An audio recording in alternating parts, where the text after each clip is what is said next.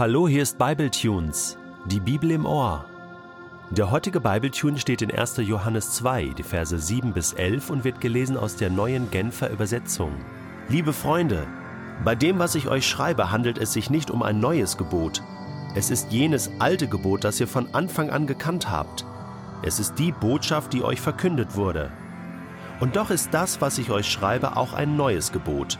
Neu, weil das, was es fordert, von Jesus Christus erfüllt wurde und auch bei euch Wirklichkeit geworden ist. Ja, die Finsternis vergeht und das wahre Licht hat schon zu leuchten begonnen. Wer behauptet, im Licht zu leben, aber seinen Bruder oder seine Schwester hasst, der lebt in Wirklichkeit immer noch in der Finsternis. Doch wer seine Geschwister liebt, lebt im Licht und bleibt im Licht, und nichts kann ihn zu Fall bringen. Wer seine Geschwister hasst, lebt in der Finsternis. Er tappt im Dunkeln umher und weiß nicht, wohin er geht. Die Finsternis hat ihn blind gemacht. Es gibt ja Menschen, die behaupten, dass die Bibel eigentlich total veraltet ist, weil das, was in der Bibel steht, total alt ist. Besonders das, was im Alten Testament steht, ist ja schon mehrere tausend Jahre alt. Nun kann man nicht einfach sagen, das, was alt ist, ist auch gleichzeitig veraltet. Ich meine, ein guter Wein zum Beispiel, je älter er ist, desto besser soll er eigentlich schmecken und desto wertvoller ist er. Bei alten Briefmarken ist es auch so. Und bei wissenschaftlichen Erkenntnissen ist es doch auch so. Ich meine, das, was Einstein herausgefunden hat, ist jetzt doch schon auch ein paar Tage her. Ja, die Relativitätstheorie. Aber sie stimmt immer noch.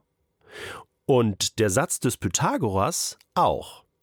Also, wir können nicht sagen, nur weil etwas alt ist, ist es gleichzeitig nicht mehr wahr oder veraltet und nicht mehr aktuell. Im Gegenteil, alte Dinge können ganz schön stabil sein, weil sie mittlerweile über Jahrhunderte, über Jahrtausende tragfähig gewesen sind und heute noch sind. Johannes sagt, ich sage euch hier eigentlich nichts Neues. Es ist ein altes Gebot, was schon lange gilt, was schon lange Bestand hat. Es ist nicht veraltet.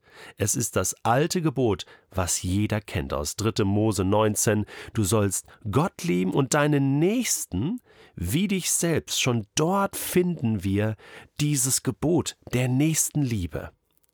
Und Johannes knüpft daran an. Und er sagt, hey Leute, ihr kennt doch dieses Gebot. Das, was jetzt neu ist an diesem Gebot, ist, dass Jesus gekommen ist und dieses Gebot einfach mal erfüllt hat, gelebt hat, und zwar sein ganzes Leben lang, hat er Menschen geliebt. Hat er Gott geliebt, also dieses Vertikale, diese vertikale Beziehung nach oben und er hat Menschen geliebt, die horizontale Liebesbeziehung. Beides war in seinem Leben zu finden und so ist es Wirklichkeit geworden. Es ist nicht nur ein Buchstabe geblieben, sondern er hat dieses Liebesgebot gelebt. Und in diesem Sinne hat er auch in Johannes Kapitel 13 gesagt, ein neues Gebot gebe ich euch liebt einander, so wie ich euch geliebt habe. Und wie konkret und wie kompromisslos Jesus diese Nächstenliebe meint, das beschreibt er ja in Matthäus 5 in seiner Bergpredigt, wo er sagt, liebet eure Feinde. Also Jesus geht ja da noch einen Schritt weiter. Er sagt, ihr habt gehört, dass zu den Alten gesagt ist, liebe deinen Nächsten, und deinen Feind sollst du hassen, obwohl das gar nicht in der Bibel steht. Und Jesus geht einen Schritt weiter und sagt, ich aber sage euch, und jetzt kommt das Neue, liebe deine Feinde. Also man könnte das hier ergänzen und sagen, liebe nicht nur deine Brüder und Schwestern, die auch Jesus nachfolgen, sondern auch deine Feinde. Und wie willst du deine Feinde lieben, wenn du es noch nicht einmal schaffst, deinen Bruder und deine Schwester in Jesus zu lieben. Das ist das, was Johannes hier sagt. Es ist unmöglich. Deswegen, wer behauptet, im Licht zu leben, also auf Gottes Seite zu sein, an Gott zu glauben, seinen Prinzipien treu zu sein, seine Gebote zu halten, Wer behauptet, im Licht zu leben, aber seinen Bruder oder seine Schwester hasst, der lebt in Wirklichkeit immer noch in der Finsternis. Johannes ist hier so glasklar, so einfach. Jetzt könnte man natürlich sagen, ja Moment, also, ja gut, ähm, hassen, das ist natürlich ein schweres Wort. Also hassen, also ich kann nicht sagen, dass ich jetzt äh, irgendjemand in der äh, großen Familie der Christenheit hasse, so aktiv, gegen einen bin. Nein, nein, also das nicht. Also ich glaube, Johannes meint mich hier nicht. Gut, auf der anderen Seite, jetzt wirklich aktiv zu lieben, na gut, das tue ich dann schon nicht. Wirklich jeden aktiv zu lieben und plötzlich merkt man, zwischen hassen und aktiv lieben, da gibt es jede Menge Zwischenschritte. Da gibt es so eine, so eine Art Grauzone, in der man sich bewegen kann. Ja, gut, ich hasse dich nicht wirklich, ich liebe dich aber auch nicht so wirklich. Du bist mir eigentlich egal. Und diese Gleichgültigkeit, die lässt Johannes hier nicht zu.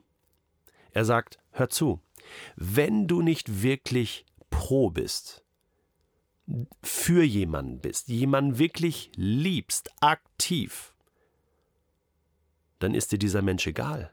Dann bist du gegen ihn. Dann hasst du ihn. Und hassen kann auch bedeuten, du vernachlässigst jemanden. Du bist wirklich nicht für ihn. Im Ernstfall lässt du den einen oder den anderen einfach fallen und sagst, nein, ich stelle mich nicht auf seine Seite. Und Gott sagt, so ein Mensch lebt noch in der Finsternis.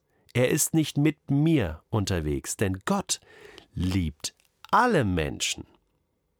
Jetzt sagst du ja, aber wie soll denn das gehen? Wie soll denn das gehen, dass ich alle meine Brüder und Schwestern, also weltweit, chinesische Geschwister, amerikanische Geschwister, russische Geschwister, arabische Geschwister, deutsche Geschwister, liebe. Wie kann ich das denn, wie kann ich das denn tun? Indem ich einfach mal akzeptiere, dass Jesus, der Glaube an Jesus, der alles entscheidende gemeinsame Nenner ist. Und nicht meine eigene theologische Färbung, Prägung, Überzeugung. Jesus hält ja diese Bandbreite der Kirchen weltweit aus. Und wozu Johannes hier einlädt, ist, nicht jemand auszuschließen, sondern diese Bandbreite mit Jesus auch auszuhalten.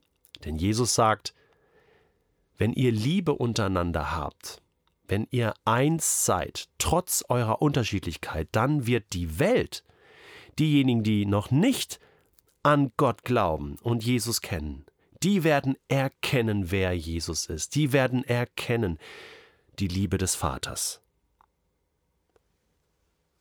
Ich kann mich gut erinnern, in meiner eigenen Biografie hatte ich immer wieder Mühe durch meine Prägung mit charismatischen Geschwistern, mit katholischen Geschwistern. Da gibt es viele, viele Beispiele.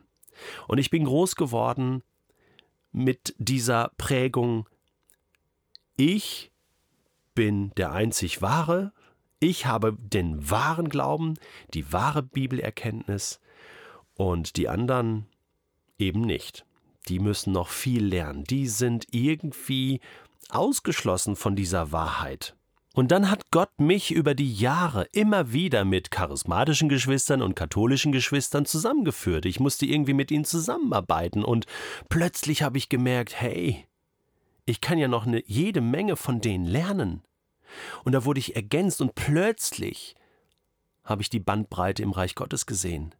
Und plötzlich habe ich gesehen, ich war ja vorher viele, viele Jahre einfach so in meiner dunklen Kammer irgendwo, tappte umher und, und, und war so auf mich allein gestellt und habe den Reichtum im Reich Gottes überhaupt nicht gesehen. Und heute, wenn ich diese ganzen Diskussionen verfolge, wer ist nun im Recht und wer hat den richtigen und wahren Glauben, habe ich manchmal so den Eindruck, dass das stimmt, was Johannes hier schreibt in Vers 11. Wer seine Geschwister hasst, sie ausschließt, sie, sie sozusagen abstempelt, der lebt selbst in der Finsternis.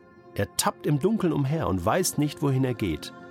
Die Finsternis hat ihn blind gemacht. Und das Einzige, was mich sehend macht, ist das Gebet, Jesus, öffne mir die Augen für das, was du tust, für deine weltweite Kirche und Gemeinde, für die weltweite Christenheit, die sich ja dann auch später im Himmel so abbilden wird. Die Braut von Jesus wird eine Braut sein, tadellos aus ganz unterschiedlichen Menschen verschiedenster Denominationen, Konfessionen und Glaubensrichtungen.